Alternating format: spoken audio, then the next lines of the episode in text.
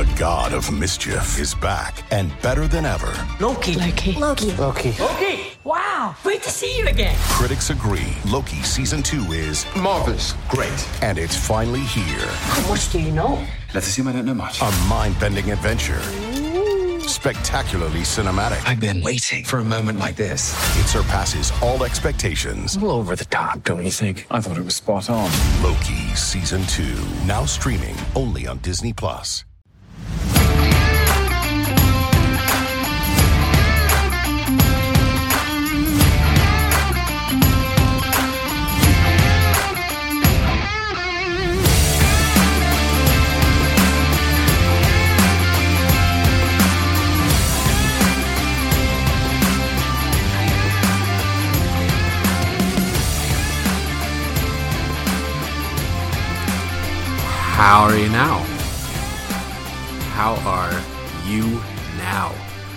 Folks, it feels good to be back. It, it feels goddamn good to be back, doesn't it? How's your summer been?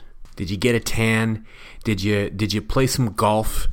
Did you you know did you go to the beach? I don't know. I did all of those things, but uh, mostly I was just sitting around waiting until I could get some hockey to watch again. And folks, hello and welcome to a very special episode of the Bottom Six Minutes podcast presented by Habs Eyes and the Prize. I am Matt Drake, and if you listen to this podcast, you know I, I don't bullshit. All right, I, I tell it the way that I see it, and I'm not going to lie to you guys. Going into the NHL draft with the Montreal Canadiens having that first overall pick, I was very firmly in the camp of let's draft Shane Wright. Now, folks, I'm also going to give it to you straight here. After one game at the rookie tournament in Buffalo, I love Juraj Slafkovsky. I absolutely love him. I'm not going to do what I normally do for the, the bottom six minutes. I'm not going to recap all the goals. I'm going to kind of just go over the performances that really stood out. And the first one that I have to talk about is Juraj Slafkovsky. Wow. This kid is unbelievable. So earlier in the day, we get the roster and uh, all their details and their measurements and their weight.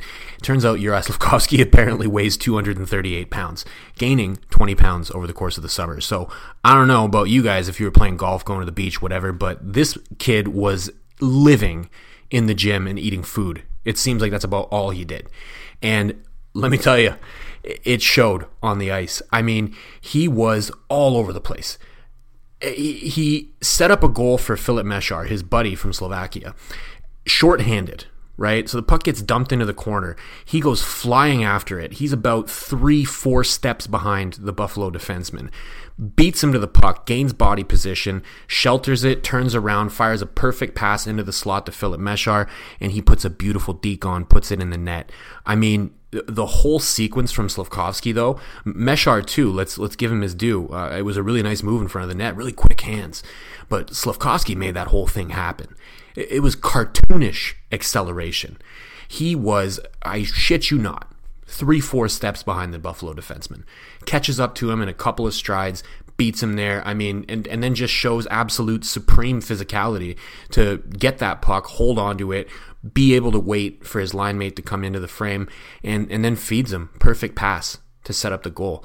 And it was far from the only impressive play that he had in the night. At one point, he went one on five and tried to take on the entire Buffalo roster. He beat four guys before they finally managed to knock the puck off his stick without knocking him down.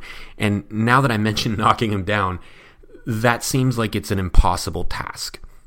At one point in the third period, he cuts into the zone and cuts towards the middle of the ice, and one of the defensemen sees an opportunity to go for you know a little bit of a blindside hit. You know, nothing too out of the ordinary. He goes, well, "That's the first overall draft pick. Maybe I'm gonna go put a hurt on him." And this guy, licking his chops, goes into the trolley tracks to go try and hit Juraj Slafkovsky, and he runs into a goddamn brick wall. Slafkovsky doesn't move. Meanwhile, the Buffalo defenseman is hunched over like he just got the wind knocked out of him, and then Lucas Condotta goes over there and feeds him his fucking lunch. So it was it was amazing. It was absolutely amazing. I mean, I, I I can't remember the last time I saw somebody stand up a hit like that without even seeing it coming. This guy managed to put on muscle, uh, and apparently a lot of it, without sacrificing any of his speed. Again, the acceleration that he showed to set up that Mesar goal, man, I did not think that he was able to skate like that. And again, I was firmly on team Wright going into that draft. After watching this game, I know it's early. I know we're not even at the main camp yet. We're not even at a preseason game. I know he's playing against rookies, but I got to tell you, I was impressed by what I saw. Really impressed. I'm I'm almost willing to already state that I was wrong in my analysis heading into that draft. I don't know. It's the the, the jury's still going to be out, and I think it's going to be out for a few years. But I, I gotta say, I mean, anybody who had Slafkovsky number one on their list, I got, I got to tip my hat to them a little bit. As my buddy Pat always tells me, you guys know him, Pat Bexell. He always says I got a little bit of a bias towards the Canadian players or the North American players rather, and maybe I did. Maybe, maybe I should have been paying more more attention to uh, to Juraj Slafkovsky because God damn, what a first impression he just made on me. I am excited to watch the rest of these rookie camp games, and I'm real excited to see what he can do uh, at the main camp because, again, amazing first impression. Couldn't ask for better. I mean, there was a couple of opportunities for him to get some goals as well, and I, I think they're coming, and I think they're going to come in bunches uh, once he breaks, you know, breaks the ice. I, I, I don't think it's going to be very easy to get things back under control when it comes to him. Um, really, really great game from him. And he wasn't the only one. I'm not going to spend the entire podcast here talking about Juraj Slafkovsky. My number two player out of that game was probably maybe even deserves to be the number one player in that game was Owen Beck. Owen Beck was incredible. I watched a lot of him during the OHL season last year, and you know one of the things that I noticed watching him is like I saw shades of Philippe Danault, very very good defensively, but maybe lacking a little bit of offensive punch. And you kind of hope with a player like that that there's a little bit more for him to give offensively. Now he showed a little bit of everything in this game. He showed all of those defensive skills. I mean, he had a back check at one point where he had to close a gap, again, pretty similar to the Slafkovsky one, where he's three, four steps behind the play and just zero quit in him. Just moves his ass, gets back, and just reaches out and tips a pass out of the way, takes away a scoring chance. Incredible. He's also showing a little bit uh, more on the offensive zone as well. He had a really good zone entry in the first period where he dangled around two guys and then set some uh, and then threw a shot on net and it got stopped. And I tweeted out a GIF of it and I was like, man, he's close. He's he's getting real close to putting one in here. And then sure enough, sure as God's got sandals, in the third period he went and got one. So Emil Heineman threw a nice pass to him. He splits the D, uh, goes in on net, and then just brings it back and goes roof daddy with it and I think that goal put made it four to three for Buffalo. They the final score was four to three, and I think that was the third goal for Montreal. So it was a it was a big moment in you know a, game that doesn't necessarily matter, but a big moment if you're trying to win the game. So he stepped up at the right moment, and in every other moment he was just solid, well positioned, hard back on defense. Takes back checking like it's the most important thing on the planet, which it probably is when it comes to hockey when you're a centerman you need to be able to back check. And this guy does it like he loves to do it. I mean, I loved every bit of Owen Beck's game, and it, it really made me wonder. I was talking to David St. Louis about it in our uh, EOTP Slack chat. If this kid had a real rookie season in the OHL, right? If he actually had that instead of last year being his ostensible rookie season because the first one got canceled by the pandemic, how high would this guy have gone in the draft? I mean, he still goes early second round, despite the fact that he only had, what, 51 points in the OHL? Not crazy point numbers, but they're actually really good numbers for a rookie. It was his first year. I wonder if this kid's not going to develop a little bit more offensive touch if we don't see him well over a point per game this season in the OHL. And if we don't look back at that and go, God damn, why was that kid even available in the second round? He shouldn't have been. He should have been gone. I don't know but I loved his game too. And it, it, it got me feeling real good about the Montreal Canadiens draft that they had this past summer to see those two guys looking that dominant. I mean, it, it, it was definitely a feather in the cap of the Hughes administration that their first draft appears to have produced two guys that I really love. And then how about a third? how about a third for you, Kenny? In your first draft, Filip Mesar. I probably underrated this guy. when I ranked uh, my top 25 under 25. I think I had him in the 20s. I think I'm at 23. And just after that one game, I'd be willing to maybe bump him up a couple of spots. I mean, he has moves, man. This guy is slick with the puck and without the puck. I mean, I again think there might be more offense similar to Beck uh, that you can unlock out of that kid uh, with the way that he skates and the, the, the way that he handles the puck. I, I, think there's a lot more to his game. Now, the rumor is that he's going to go to the OHL this season. Um, I, I, think that's a good move. I think it's a bit of a step up from the Slovakian league personally. Um, but whether he goes to the OHL or goes to the AHL or, you know, outside shot, maybe he really makes himself a case to play a couple of games for the Montreal Canadiens before he goes anywhere this season. I was impressed by him as well. So that's three players just from that one draft that in this game uh, were extremely impressive for me. There were some other players who had really good games as well. Uh, I thought Arber Xhekaj had a pretty good game, very physical, uh, clearly out there looking to make his mark, uh, looking to make people feel his wrath a little bit.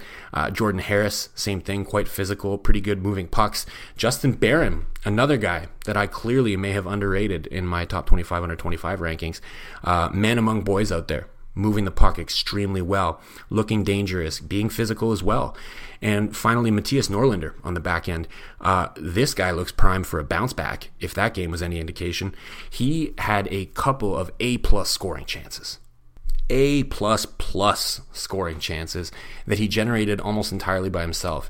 I mean, he gets the puck at the blue line a couple of times, dangles around one guy, dangles around a second guy, starts moving in, gets a shot on goal.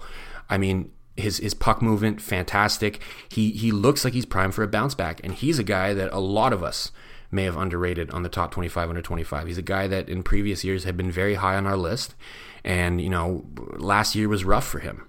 Last year was rough, but I mean if that game is any indication, he's in line for a significant bounce back, and it was great to see it was fantastic to see because he's somebody that we've always kind of penciled in as potentially a future top four defenseman for the Montreal Canadiens. So seeing him kind of get get back into that conversation a little bit, even though it's only a rookie game, it it's good news. Uh, up front, I really liked uh, Xavier Simoneau's game.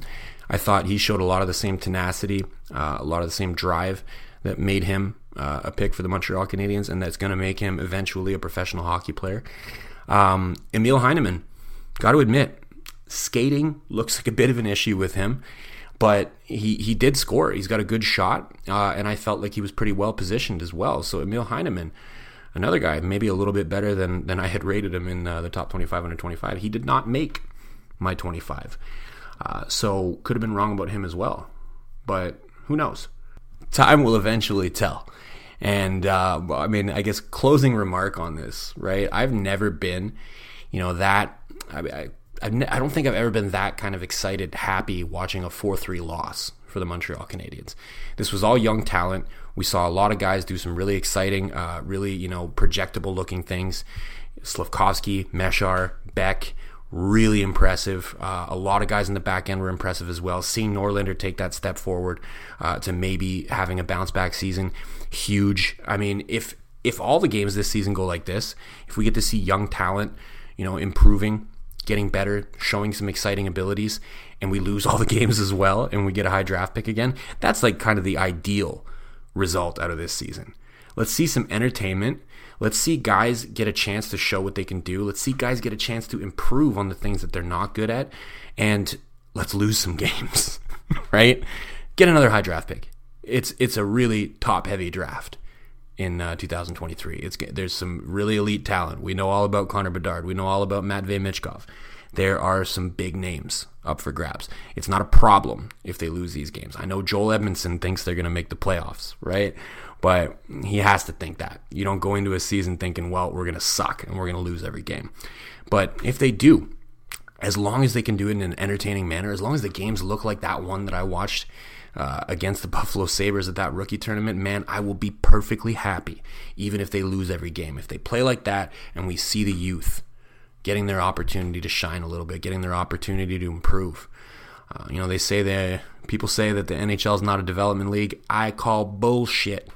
I think you can absolutely develop while playing on an NHL team, and I think uh, we have the right coach to do it.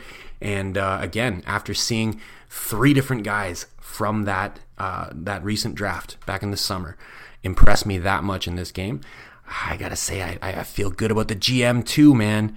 I feel good to see hockey again. I feel great to see hockey again. I, I do love watching baseball, but uh, hockey is my number one love. Always will be. And uh, it's great to see them back on the ice. However, that stupid goddamn RBC patch is on there. I hate that thing. I hate that thing with a passion. I read the book Le Chandail d'Hockey by Roch Carrier about a million times growing up. And I am currently praying for those same 100 million moths that were prayed for in that book to come and eat the Toronto Maple Leaf sweater. I am praying for them to come and eat that RBC logo directly off La Sainte Flanelle. It doesn't belong there. But what are we going to do? It's there. Nothing we can do. All we can do is we can watch the rest of this season and we can hope that everything I just said comes to fruition, that we see the youth, that we see what they can do.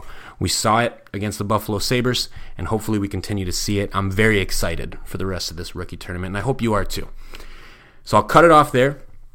Everything that I just mentioned, so all of the highlights that I talked about, Juraj Slafkovsky, Filip Mesar, Owen Beck, they are all in the article on habseyesandtheprize.com. So if you're listening to this, you know, on your way to work, on your way home from work, whatever, go ahead, go to habseyesandtheprize.com, take a look at the article. I put all the highlights that I talked about in there, and I'm going to continue to do that for the rest of this rookie tournament because seems like uh, people are very interested in what's going on there, and I think I think this is the right time to get behind our rookies and get a little bit excited about things. So we'll cut it off there. Uh, we're running what? Uh, ooh, over 15 minutes. So c'est une soirée pas mal énorme pour les employés de soutien. Thank you as always for listening. We are on Spotify, Google, uh, Apple. Uh, we're on Megaphone as well. I'm on Twitter at DrakeMT. Drop me a follow. I'd appreciate it very much. Thanks again. And as always, à la prochaine.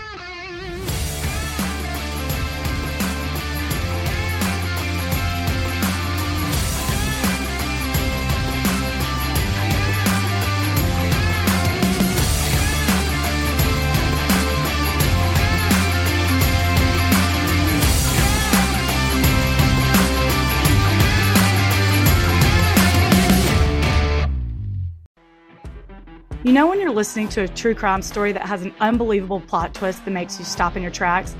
That's what our podcast, People Are the Worst, brings you with each episode. I'm Rachel. And I'm Rebecca. We're identical twins who love true crime cases that make you say, didn't see that coming, and we hate the people responsible for them. Listen to People Are the Worst now on Apple, Spotify, or wherever you get your podcasts.